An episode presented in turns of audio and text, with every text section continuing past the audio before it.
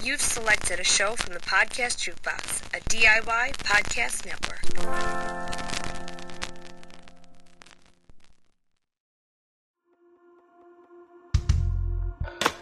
Disability After Dark with Andrew Gurza.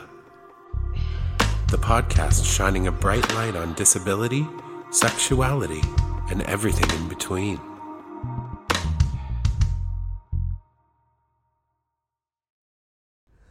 This episode of Disability After Dark has been brought to you by Come As You Are.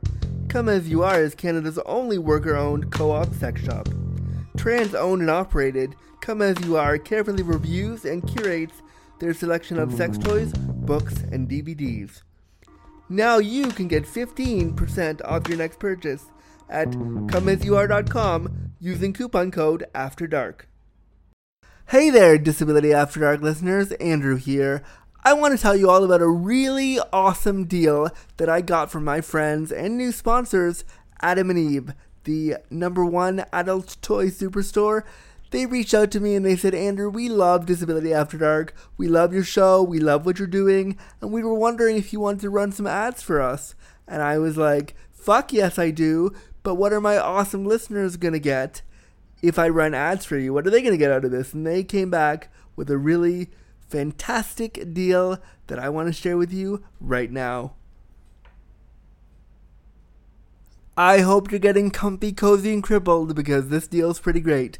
If you go to adameve.com, you can pick out almost any item in the store, almost any one item in the store for 50% off. That means you can get one dildo, one lube, and one thing of lingerie if you want for 50% off. And then, once you get that one item for half price, they throw in even more free stuff. Let me tell you all about it. Okay, so you got your one item at half price in your bag and you're ready to go, but guess what? This offer also includes 10 free items on top of that, that other item. So you get one free item for penis havers, one free item for vulva havers, one free item for couples, and then you also get six free movies from the adameve.com website. You can get your favorite porn or an educational film. I love free movies. They're so awesome. This is such a great deal. And then on top of that, you also get free shipping. What could be better? This is such a great offer. So, to redeem this great offer, what you're going to do is you're going to go to adameve.com, you're going to go to checkout, and you're going to type in Dark Pod. That's D A R K P O D at checkout, and you're going to get one item, almost anything in the store, at 50% off. And then you're going to get those 10 free gifts absolutely free as part of your offer. This is such a great deal, and this is just for you, Disability After Dark listeners. And I hope you run over to adameve.com and take advantage of it right now. Content warning. The language, content, and discussion found within this episode of Disability After Dark will be explicit. Listener discretion advised. Hello, hello, friends. Welcome to the show, friends. Thank you so much for clicking on this new episode of Disability After Dark, the podcast shining a bright light on disability, sexuality, and everything in between. I'm, of course, Andrew Gurza, your number one disabled Dick Smith, your queer cripple, your Meals on Wheels, if you will, Sex on Wheels too. All those things, that's me. I'm your disability awareness consultant. And I'm here to get comfy, cozy, and cripple with you as we shine a bright light on all these things together. So let's do that right now. No major housekeeping things for today. Just want to let you know that if you want to submit anything for a minisode or an episode idea or any of those things, you can always submit to disabilityafterdark at gmail.com. I read all your emails personally. I'd love to hear from you. You can also follow us on the Tweety at disaftdarkpod, where I do a lot of polls to find out the kind of episodes you want to do. Um, I really want to engage with you more, the listener, because this show is done by me in my bedroom, but it really is an, a labor of love for you, the listener. So I want to really engage with you about that, and I want to find out what kind of shows would really be awesome for you to listen to. But uh, thank you so much for the support, and let's get the episode started today. I've been thinking for a while now about doing a number of episodes on this show that center around explaining and uncovering certain disabilities. What are they? Where do they come from? How did they get discovered? What's their history? All that stuff. So many people ask us on the apps, on the dating apps, or in real life when it comes to our disabilities, they'll, they'll ask us, so like, hey, what's your condition? And we each of us have our own versions of how we might want to respond to that. Depending on who I'm talking to and where I am in my day, I might say something like, oh, you know, I have cerebral palsy, or if it's a younger person that, that's asking me those questions, I might say like, "Oh, my legs don't work and I can't walk and I use a wheelchair."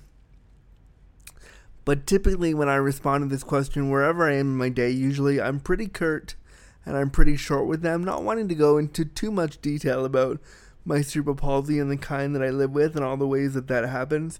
Because when people ask the question, What's your condition? they usually want a short, quick answer that they can attach themselves to, where the next thing they say is like, oh, I'm so sorry, I know somebody with that, they're really cool, or my cousin has it, or this kind of thing happens, and they, they don't really want to go into a long-winded scientific explanation of what the condition is. They don't. They're not looking for that at all. They don't want that. They want something really quick for you to give them, so they can be like, "Yeah, my my friend Johnny has it for sure."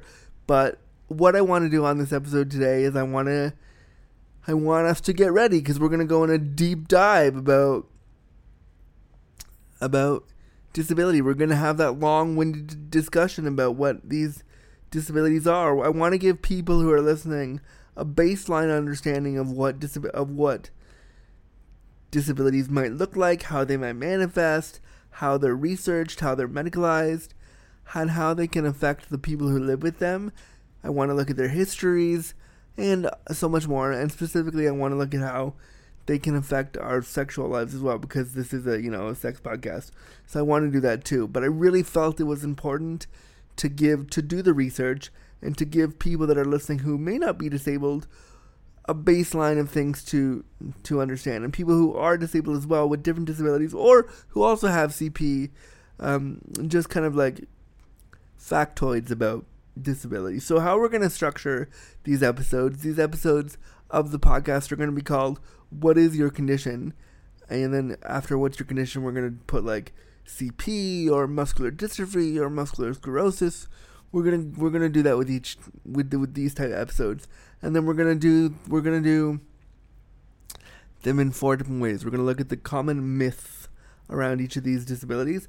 Then we're gonna look into some some of the disabilities fast facts, then we're going to look at the history of the disability and how how the disability has been historically understood or studied by people.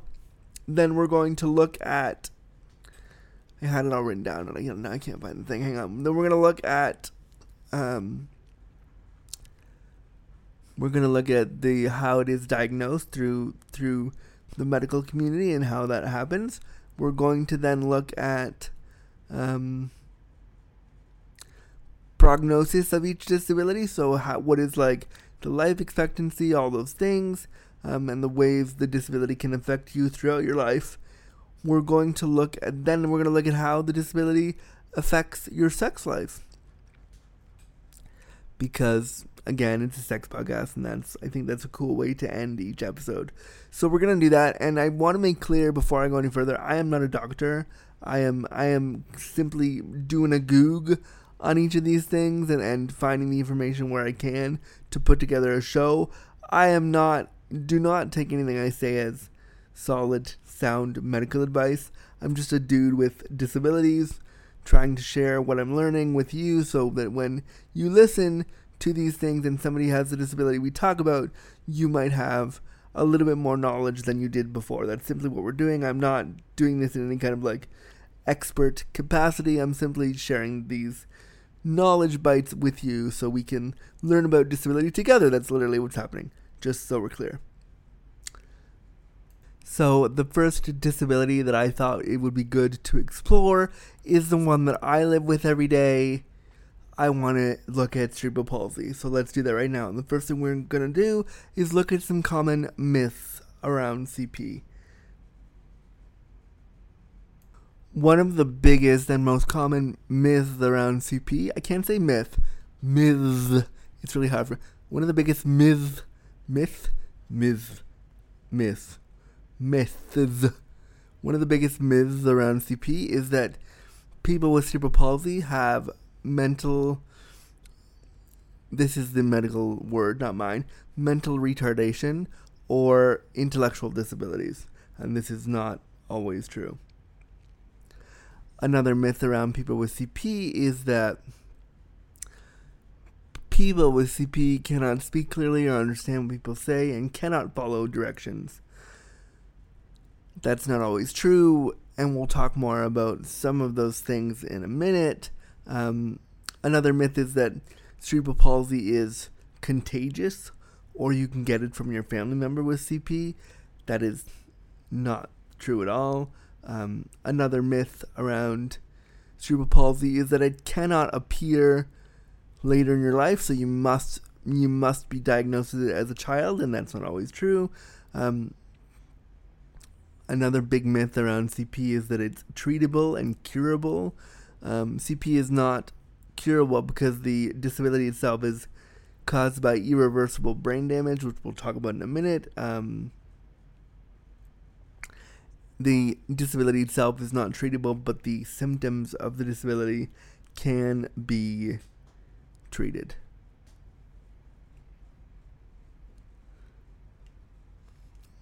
Another myth is that cerebral palsy is a degenerative disorder. I have many feelings on that thing.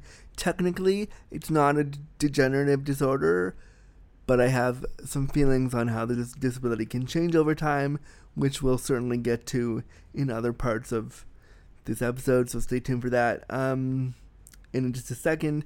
But yeah, those are some major myths that come with disability, with uh, cerebral palsy, rather. So, let's do some cerebral palsy fast facts. First, let's do some cerebral, cerebral palsy fast facts. So, fast fact number one Wikipedia refers to cerebral palsy as a group of permanent movement disorders that appear in early childhood. Fast fact number two cerebral palsy is the most common motor disability in childhood.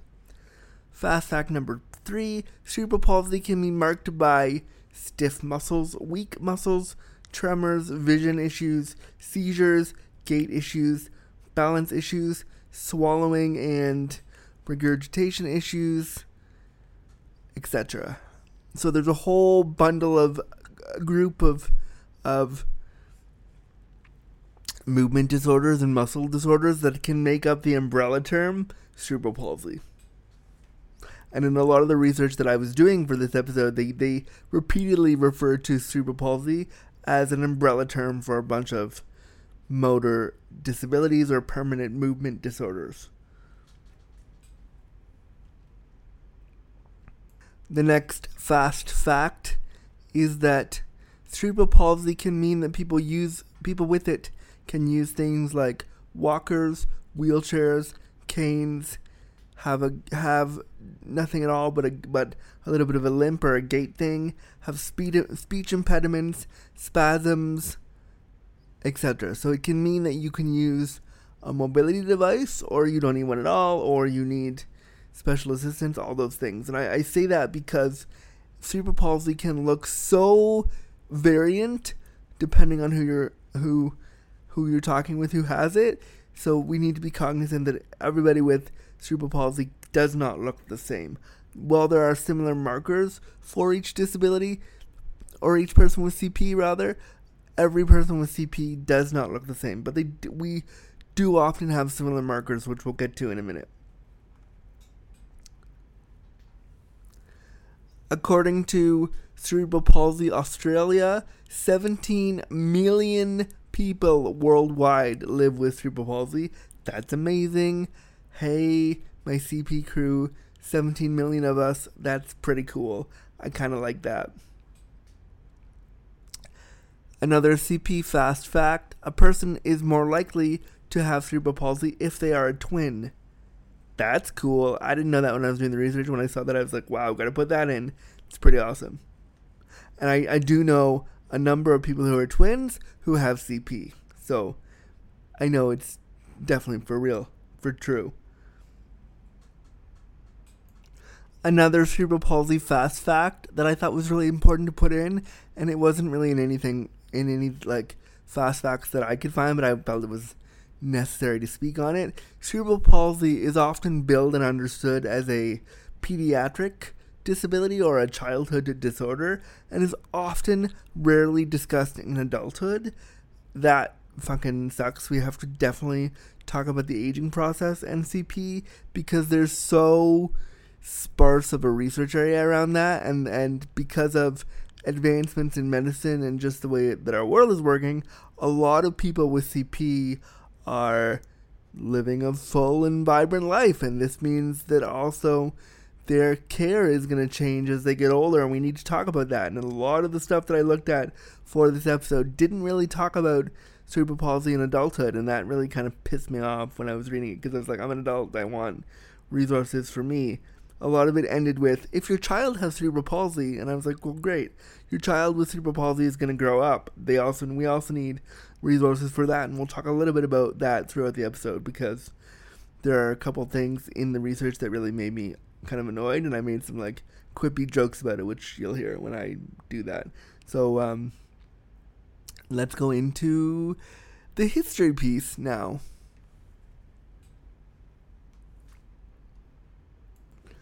Okay, so cerebral palsy has been around since the beginning of humanity.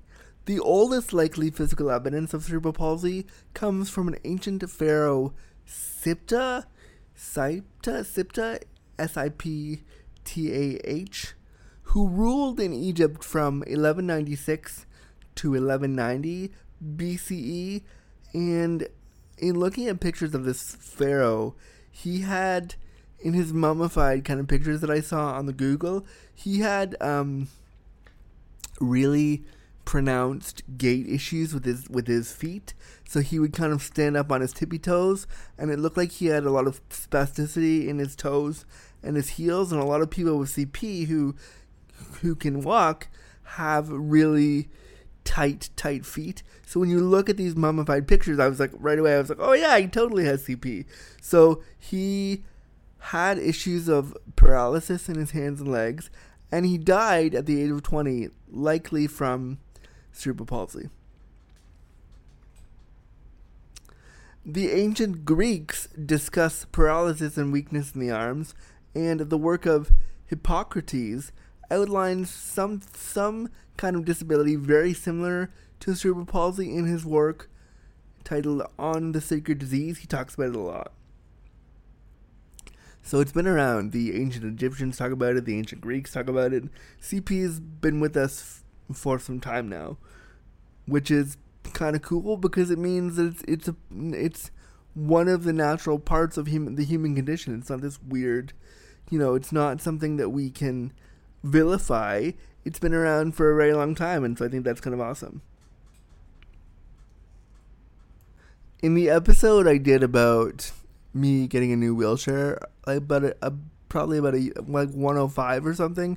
I joked about like the the wheelchairs throughout history, and I said that like we I kind of made a joke that because you know a lot of royalty used wheelchair esque type things that we're like those of us who use wheelchairs are like kings and queens, right? Well, it turns out that that royalty has cerebral palsy too because it turns out that that an emperor was thought to have CP, and let me tell you all about him. It was. It turns out that Emperor Claudius, Emperor Tiberius Claudius Caesar Augustus Germanicus, who who was emperor of was was a Roman emperor from AD 41 to 54, was believed to live with cerebral palsy. So that's pretty awesome. We're those of us with CP can be queen, can be kings, queens, and emperors. Bitch, that's pretty awesome. So bow down to those of us with CP, y'all, because apparently we're, you know, royalty. So, yeah. It was thought that Emperor Claudius's family thought that his cerebral palsy was a huge embarrassment to the family name and brought them a whole bunch of shame. So they didn't really talk about it much, but they weren't super jazzed that he had cerebral palsy. Another point in history where cerebral palsy was kind of looked into, medical historians have referenced possible depictions of cerebral palsy in this in 16th century art, such as Giuseppe de Ribera's 1642 painting called "The Clubfoot." Super nice, right? Just that's just a cool name for a painting. Hey, did you did you see that painting, "The Clubfoot"? Like, wow, it's so direct. So anyway, Giuseppe de Ribera's painting called "The Clubfoot" depicted a boy with what looks like the typical markers of spastic cerebral palsy in the hands and feet. So it's a it's a picture of like somebody in period dress with kind of extended. They're on their tippy toes, which is a which is a big kind of marker for people who ambulate with CP. If you're on your tippy toes, it's you're on your tippy toes and your your your feet are extended that way, you probably have CP. Um, and his hands are also people with CP with really tight hands are really kind of their hands are often like put into themselves if they have really tight spasms. So this picture depicts a boy with his feet on his tippy toes and he's standing up and he's he's holding something. I don't I can't remember if it's a rake or a gun or he's holding something that looks like that and his one hand is kind of turned in and so if, if I saw him I was immediately like, "Oh yeah, you for sure have CP." And I'll put a picture of that on the Dis Dark Twitter, the Dis Dark Pod Twitter, so you can look at it for yourself. But I thought that was really kind of cool because this painting called the Clubfoot is currently housed in the Louvre in France, which is awesome. And then I was like, then I, as I was thinking about this, I, I realized that I would love to do a podcast episode about disability depictions in ancient art, because you know, ancient a lot of ancient art is like really sexy, and there's a lot of like nudity in these art in these artistic depictions of like gods and things and things from that era. So I'd love to see where disability is depicted in these kind of pictures. And I was like, ooh, write that down. So future Andrew, write that idea down. Let's do ancient depictions of disability in ancient art.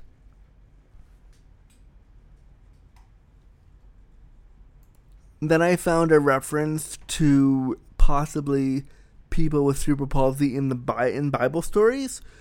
A lot of the beggars described in, in Bible stories would have would talk about having issues with walking and being kind of limping and having issues with, with gait stuff really quickly. Um, that's what I kind of saw. So I saw a little thing that said that, and I was like, oh, that's cool. So, you know, there were apostles with CP. Wow. Wow. Let me actually read you a passage from that where I found that. And so it says, that it says that hang on uh, the bible also makes frequent references of references to quote lame figures some of whom may have had cp given their temporal associations for example acts 3 2 and 3 7 and 8 written by the physician luke describe a beggar who had been a cripple from birth, and who, when the apostle Peter grasped him by the right hand and pulled him up, at once his feet and ankles grew strong. He sprang up, stood on them, and started to walk. So yeah, there was some like Jesus saving God stuff happening there, but it's cool to think that that around the time that all those Bible stories were written, CP was something that was there. So it, it, it again shows that it's been with us from the beginning of time, and that's kind of awesome. Throughout the Middle Ages, many examples of children crippled since birth are found in the listings of saints' miracles.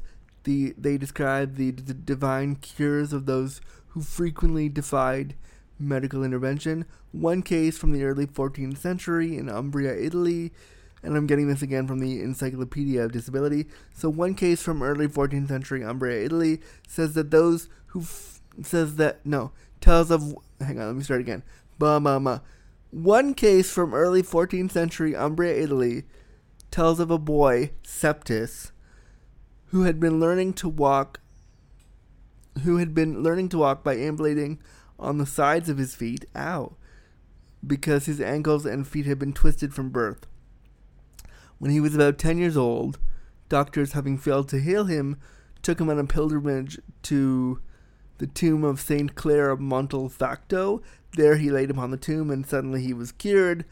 And oh my goodness, that's amazing. So there was a lot of discussions of people with CP who were cured by saints and all the stuff throughout the Middle Ages and back to biblical times. So yeah. Also, there were things throughout history where the painter Raphael depicted pictures of a beggar with sufficient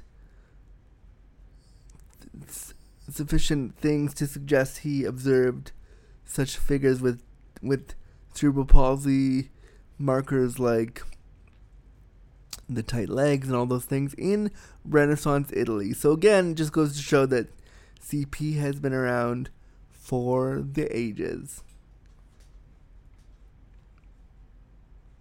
From everything I could find, our modern understanding of what cerebral palsy was didn't really come into focus until the 19th century, and that was the the real the real study of what cerebral palsy was and kind of discovering what it was came from William John Little, a British orthopedist who had polio and equinus deformity himself, delivered a series of lectures at the Royal Orthopedic Hospital in 1843 where he described the aggregate clinical features of cerebral palsy. And by 1889 in Philadelphia, Sir William Osler published a small tome depicting a series of, of cerebral palsy cases. Osler focused on the pathology and neurological findings of the patients he saw. In effect, this approach characterized the medical view of cerebral palsy for the next century. And before William Osler called cerebral palsy cerebral palsy, it was actually referred to by William John Little's name, so it was called Little's disease for quite a long time. So a lot of people were said to not have cerebral palsy. It was called Little's disease. And um, then in 1889, William John Osler kind of called it cerebral palsy, and the way he did that was that he took um, he took the word cerebral, which is the Latin word for brain, and the word palsy, which is the Latin word for um, paralysis, and he put it together. So it basically is cerebral palsy. Basically, is the paralysis of the of the brain.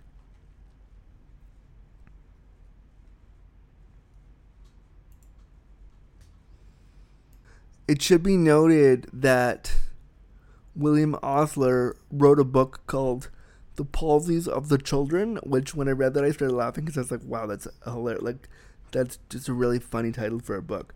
But he wrote a book called The Palsies of the Children, and this was widely used to understand CP at the time. And I thought, you know, someone should definitely write a sequel to that book, and they should call it The Palsies of the Adults, just to highlight the fact that cerebral palsy doesn't go away when you like leave childhood and you turn into adulthood. So th- somebody should definitely write a sequel called "The Palsies of Adulthood" or something. I I'm down to write that if somebody wants to give me a book deal. I will write "The Palsies of Adulthood." Along with coining the term cerebral palsy, William Osler also suggested that cerebral palsy was due to bleeding in the brain and that can definitely be a cause of cerebral palsy for sure. Cerebral palsy at the time was often mistaken for polio, so a lot of people that had CP were often thought to have polio, and that wasn't the case just because of the way medicine was at the time. Um, another famous doctor who weighed in on CP was Sigmund Freud, who disagreed with William Osler and William John Little, who said, and Freud said that cerebral palsy happened before birth, not during or after. And as we know now, cerebral palsy can happen before, during, or after birth. I think it's important to recognize, though, and a lot of this, I saw this a lot in a lot of the reading that I did for this. There is still so much about cerebral palsy that we don't understand both medically and societally, and we need to remember that when we look at the medicalization of all these disabilities. There's so much we don't know, and we need to do a lot more work with these disabled communities, particularly when we're talking about CP, talking to people with CP to see how it actually affects them. And I think doctors and clinicians need to realize there's a lot they don't know, even now. Some, you know, 200 some years on, there's so much we still don't, we're still not aware of. Let's talk now a little bit about how cerebral palsy is diagnosed so we can get a better understanding of that a little bit. So, most people who live with cerebral palsy can be diagnosed based on their movements and their history within the first four months of age, although, dependent on the type of cerebral palsy and its presentation in the individual, like whether they they have their their like heads tilted to one side or they can't sit up a lot or you know they have tightness in their legs their arms depending on the presentation um, diagnosis can be anywhere from from four months of age to five years of age, maybe even later in their life, all the way up to adulthood. Some people, very rarely, but some people with CP are not diagnosed with CP until they are in their adulthood because it's so it's so not marked that it's very rarely what am I trying to say? It's so not seen that it's hard to make a diagnosis, but usually within the first four months up to five years, the person is diagnosed. Um, some some hallmarks of CP are abnormal muscle tone, delayed motor development, and primitive primitive reflex. Re, no, no, no. Let me try again. Primitive reflexes. This is the thing that I talk about all the time where I have a spasm and I throw things on the floor. That's what it means. And so when I was a kid, my my family would scare would scare me all the time, and I would I would jump out of my out of my chair and I would throw things like all the time. And, and for instance, this morning when I got up, I heard a dog barking in the in the apartment across the way, and the dog barked really loud. And I jumped and I threw my juice across the room. So these kind of things can can really affect somebody with CP, but primitive primitive reflexes like reflexes that normally would go away after you are done being a baby stick with people with CP all the time.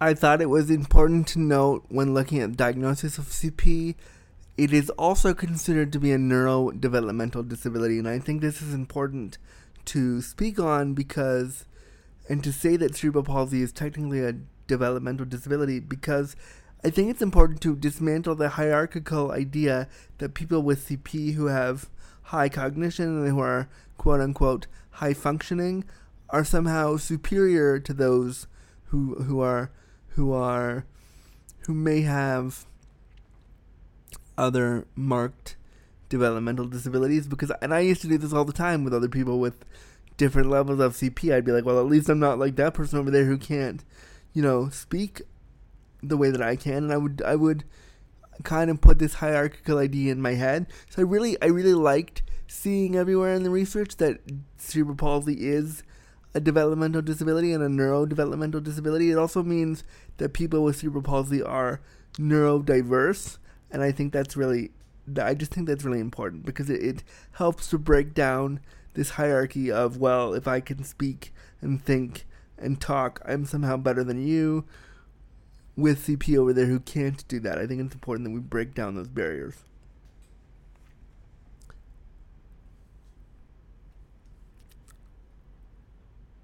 With cerebral palsy, it was I found a lot of kind of things that said um, the age of people the age of a person when they are diagnosed is important, as in it's important to diagnose early, but a lot of physicians disagree with how with how that looks and like with with with what age you're supposed to diagnose CP.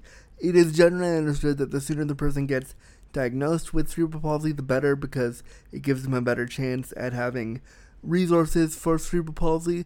But some metabolic conditions can mimic can mimic cerebral palsy, so some doctors suggest that it might be it may be wise to wait on a diagnosis. Conversely, other life-threatening conditions can also mimic CP at first. So other doctors say that early diagnosis and detection is important so you know what you're dealing with and it's like if you're a new parent trying to figure out you know what your young child you what your young preemie might have which which school of thought do you listen to? I would say that early, the earlier you know the better so you can know what kind of resources you need and how you can manage this. I i think so personally. Um just a little personal background. I was diagnosed with cerebral palsy in i believe pretty sure it was February of 1985 and about 10 months old. And I remember everybody told me that I had the classic signs of my head leaning to one side. I couldn't sit up by myself. And that was a pretty big marker for everybody around me that I had cerebral palsy. And they were like, yep, yeah, that's for sure what this kid has.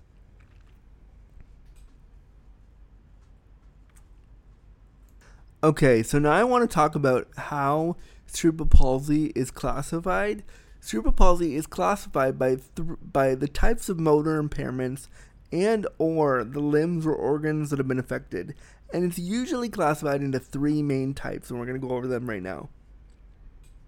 All right, so we've talked a little bit about in this episode about spasms and how uh, having spasms where you jump a lot and having primitive reflexes are kind of the hallmark of CP. And just as I went to record this section, I had a spasm and I totally fucked up my little microphone in my audio studio and I kind of threw everything on the ground. So I had to pause for a minute and deal with that. But that's what happens when you have a primitive reflex thing like with CP and you hear a noise that scares you or something happens, your whole body can decide to like have a spasm and throw shit everywhere. That's what just happened here. So yeah, the, the spasm part of CP is super real and it happens all the time. But let's get back to the three main types of the ways that CP is classified.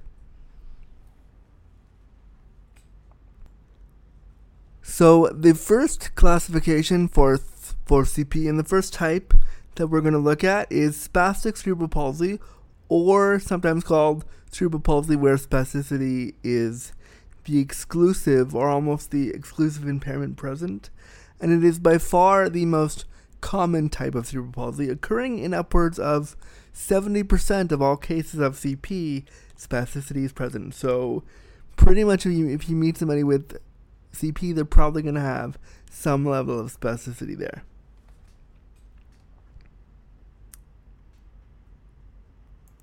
People with this level of CP, spastic CP, are what the research calls hypertonic rather than hypotonic, which means that they're tight and they're they're more tight than they are flopsy and, and they like they they're not paralyzed and the, some people with CP that we'll talk about will have another type that makes them more flopsy and relaxed and I think having having uh, spastic CP makes a lot of things for the individual not necessarily better, but more functional.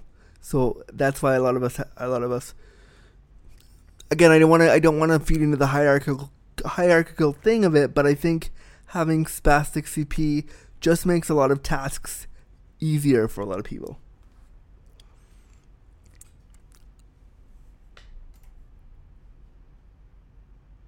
People with spastic CP might also have issues with arthritis and tendonitis in their mid 20s and early 30s. I definitely have arthritis. I went to the doctor one day and she was like, "Oh yeah, you have um you have arthritis in your hands and your and your uh your thumbs and all that stuff." And so it does happen to a lot of us, especially those of us who have more spasticity in our upper or lower limbs. We can definitely uh, have a lot of pain and that kind of stuff that can happen as we age. A lot of people who have spastic CP and really, really intense tightness are also offered um, Baclofen, which is like a botulin toxin, which they can put it in. Um, they can give you like a pump in your back to pump this drug to make you more relaxed. I've always been wary of that because I have some. I know some people who have that, and it's been real. They like they have the pump and they're more relaxed, but then they're they're unable to do a lot of stuff. And if if I want to get down with a lover and I have this pump in me that makes me more relaxed, what if I hit it? What if I hit it and then I can't have the spasm to like, or be be tight enough to um, you know, jerk off my lover or to make it with a lover? What if it affects my ability to move around? So I think that we have to be very careful when we offer these solutions to people with spastic CP. And also, they have to put this like thing in your back that's like your baclofen pump. And it just, I've heard about it through my kind of youth and adulthood, and it always scared me a little bit. It always made me a little bit wary. I found another stat that was like 86% of people with spastic or 86% of people with CP have CP or well, let me try 86% of people with CP have spastic CP so the ch- it's variant from upwards of 70 to 86 so the chances are if you meet somebody with CP they probably have some level of spasticity in there. It's important to think of that. But let's look at some other ways CP is classified. Just before we do that, and for reference, I live with spastic quadriplegic cerebral palsy, so I am one of the ones that has spastic CP for sure. And I I know that I've mentioned that on the show before, but since we're looking at the classifications, just to give you context, I definitely have spastic CP. The next type of cerebral palsy classification out there is called ataxic cerebral palsy, and this is generally observed in approximately, and again, I'm getting these facts from the Goog, approximately 5 to 10% of all cases of cerebral palsy, making ataxic cerebral palsy the least frequent form of the condition. Ataxic cerebral palsy is caused by damage to the cerebral structures, and because of the damage to the cerebellum, there's a lot of issues with with um, coordination, specifically in the arms, legs, and the trunk. The hallmarks of ataxic cerebral palsy is that it is known to decrease muscle tone, and the most common manifestation of ataxic CP is intention or action tremors, which make themselves known when somebody is apparently carrying out a precise, really fine movement, such as tying shoes, you know, writing with a pencil, possibly jerking off their partner. They may have really, they may have visible tremors in trying to complete this task, and that's kind of a, sign of ataxic CP.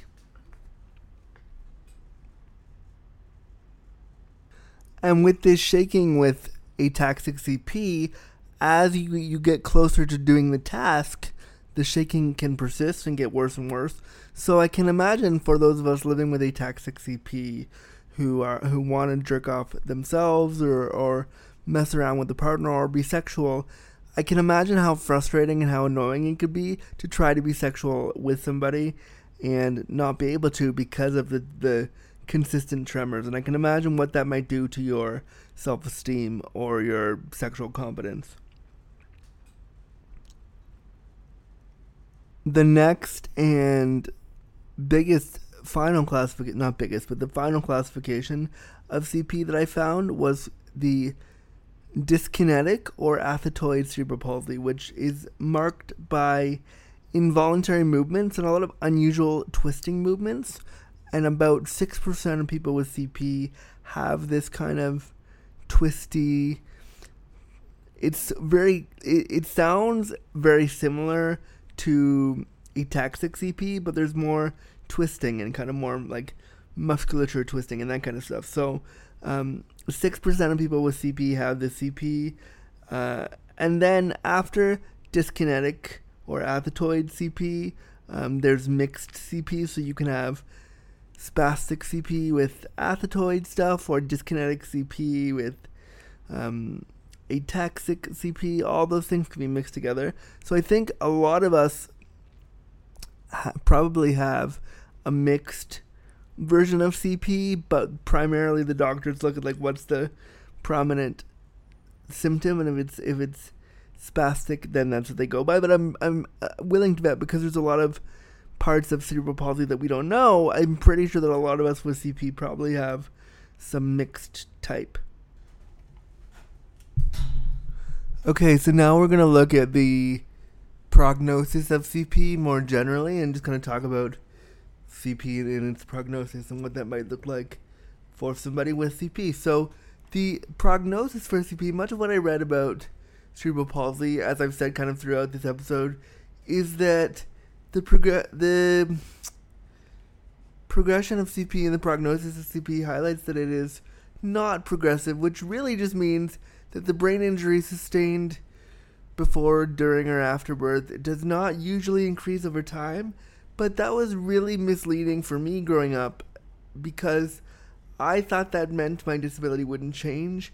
And I would constantly tell people, like, hey, oh no, my disability is not going to get better or worse. What I didn't realize, though, was that as I aged, the symptomology of my disability would change. My spasms would get more intense, my muscles would get more sore, I would have issues with sleep. All of these things are things that happen with CP as you age, and they don't really talk to you about that when you're coming up with CP, or at least they didn't in my case. So I think if you are a parent of somebody with cerebral palsy today, you might want to talk about these things with the doctor about how, when they get older, how the disability might manifest differently than when it does when your child is a child. Because as I as I get older, I see a lot of changes. Things like you know the inability to pee and high, just higher levels of tightness and spasticity in my case. Um, the other things I read about prognosis were that people with CP can also have learning disabilities and issues with processing and understanding. So a lot of stuff with like mathematics and numbers and stuff can be issues for people with CP. It certainly was for me coming up. But also according to the research, a lot of people with CP can have higher levels of intelligence and higher levels of geniuses can happen with CP. So that's kind of cool. So if you meet somebody with CP, they might be super duper smart, or they could just be average, and that's cool too. A lot of people with cerebral palsy will have issues with spatial awareness. I mean, holy fuck, don't ask me to make a three point turn because I, I will not know what you're asking me, and I'll be super bad at it, and I will probably bang into everything. Don't ask me to go somewhere where it's really tight space because I'll say, oh yeah, there's room, and I'll totally like fuck everything up. Ask my mom. There are so many holes in my walls in my childhood home where I grew up because I would just bang into the wall everywhere.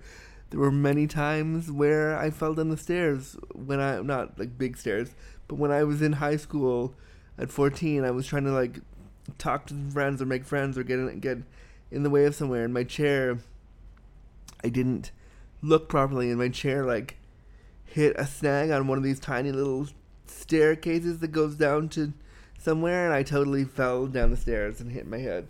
So I have really the shittiest sense of um, spatial awareness. Really, I do. Probably going on a date with me might end in a in an ambulance ride. Cool, cool. And that when that's why if I'm ever asked to go on a date and you and you say to me like, "Hey, just go north on this road and then turn south here," I'll get super confused and I'll probably get lost and we'll never have that date. And I'm pretty sure we talked about my lack of understanding about how directions work in our dating, disability, and driving episode. So go back and have a listen to that because that's a good one too.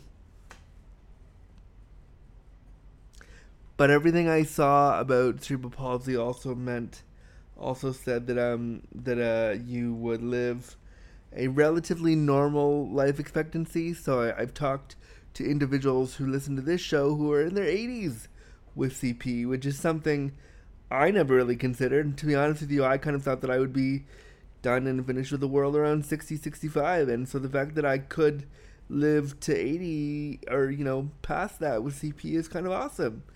And so to know that I can have a quote unquote normal life expectancy with this disability is cool. But it also depends on like the type of CP you have and the level of therapy you get and all those things that um all those all those things play a role. Also, the way you may or may not be properly receiving medical care because hospitals are trash can also affect all these things. So if you're somebody with CP, just make sure you have a really good relationship with your doctor, which I know could not be easy because sometimes the medical community is super ableist and weird. I know that's tough, but try to have a good relationship with them, and uh, then you can get all these things like pain and things under control. But generally, we will all of us with CP be living a long and healthy life.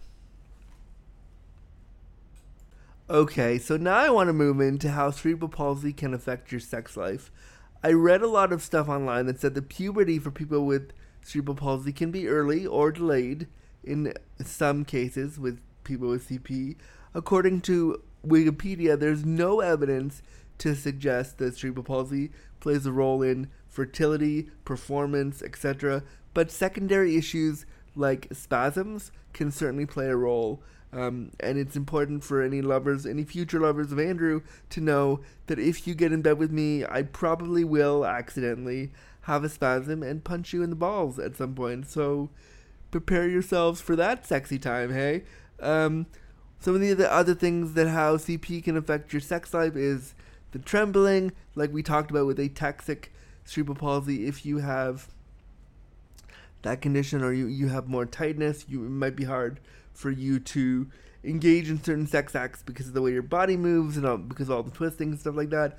A lot of people with CP, myself included, I notice have a lot of pelvic floor issues, issues with um, urinary incontinence, stuff like that. I also read that some men with cerebral palsy or people with penises can have, and I don't know if I'm going to pronounce this right, cryptorchidism at 21, which is a lack of testicles in the scrotum or a lack of the testes are in there but they don't drop or something. So sometimes that can happen due to being born prematurely. I also read that a lot of women or people with vulvas who also have cerebral palsy have trouble receiving accurate gynecological exams due to spasticity, and a lot of people have to be put to sleep to receive these examinations because of their tightness. Um, I really wish we could find better ways to make these kind of medical examinations more accessible so that everybody can receive proper sexual health care. I would say some of the ways that how cerebral palsy affects my sex life, and I'm sure I've said this before, issues with fine motor skills. I talk a lot about how you know I can I can give you a broad slap on the ass, but I can't finally like grab your body and you know I th- I can really do broad movements like big sweeping sexy touches of your chest and your, or your body and stuff like that, but I can't do more fine stuff. So that can be frustrating if I really want to be like if I really wanted to be specific with the body part of, of a partner, I can't really do that. I have to be more broad with their whole body generally.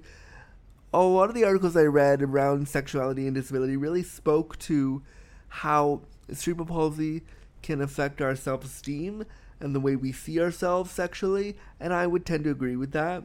Um, that's the way I see my body certainly affects how I feel as a sexual being, especially as somebody with CP, because again, like I said at the beginning, people will say, "Oh yeah, my friend has that. Oh yeah, so and so has that," but they have no real idea how that manifests, and that can be really uncomfortable when you're in the room with somebody and you need to explain all these things to somebody. That can be that can certainly not be super fun. Um, but those are some of the ways that CP affects your sex life um, and can affect sexuality.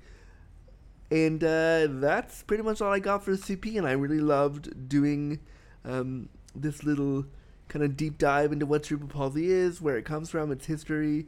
That was really fun. I want to do other disabilities. I want to do things like mu- mu- like multiple sclerosis. I want to do things like muscular dystrophy. I want to do things like Ehlers-Danlos syndrome.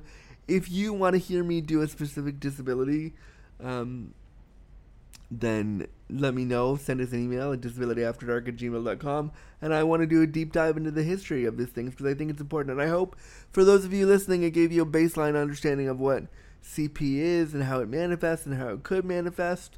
Um, was really fun to do, and I hope you enjoyed it. Uh, this has been another episode of Disability After Dark. Thanks so much for listening, friends. Bye. All right, friends, that's another episode of Disability After Dark, the podcast shining a bright light on disability, sexuality, and everything in between. I've been your host, Andrew Gurza. Thank you so much for listening and coming back each week. If you want to follow my work, you can head over to www.andrewgurza.com. The website definitely needs an update, but there you can find my blogs, some of the videos I've been in, some of the talks I've done. You can also book me to come to your event and shine a bright light on disability, sexuality, and everything in between at your next event. You can do that there through andrewgurza.com. You can follow me on all my social media at It's Andrew Gurza. That's I T S Andrew Gurza. So I T S A N D R E W G U R Z A. I know I've changed them a bunch over the last few weeks, but this one's gonna stick. So it's Andrew Gurza on Insta, Facebook, and Twitter um, all the places to follow me. You can follow the podcast specifically at Disaft Dark Pod on Twitter. Uh, we do have a Disability After Dark Facebook page, which you can follow at facebook.com slash disability after dark. Um, but I do most of the of the awareness stuff for the podcast on Twitter at Disaft Dark Pod. There, I do a lot of polls to find out what kind of episodes you want. I ask a lot of questions to find out to get guests. I ask what kind of things around disability do you want to hear. So make sure to follow us there as well. Um, yeah, that's the show, and thank you so much for coming back to listen. If you want to, again, if you want to support the show, patreon.com slash disability after dark. You can pledge at whatever level you're able to, but $1 a month and $5 a month gets you the perks, which is the show one day early, ad free, and an, a special shout out for me as well on an episode thanking you for your contribution to keep programs like this up and running, and I would really appreciate your support. Also, please leave a review on Apple Music or wherever you get your podcast so that shows like this can actually get recognition and shows around disability, which are so sparse in our media landscape, can actually get re- recognized. So let people know you love the show, and I would really, really appreciate it. But uh, that's it for today. Thanks for listening, and we'll talk to you soon. Bye. Copyright notice. Disability After Dark was presented, created, and produced by Andrew Gurza and Crippled Content Creations, with music by Chris Ujiuji. Any and all materials, including graphics, audio recordings, and music, are property of the owner and cannot be distributed or used without express permission. Copyright 2020.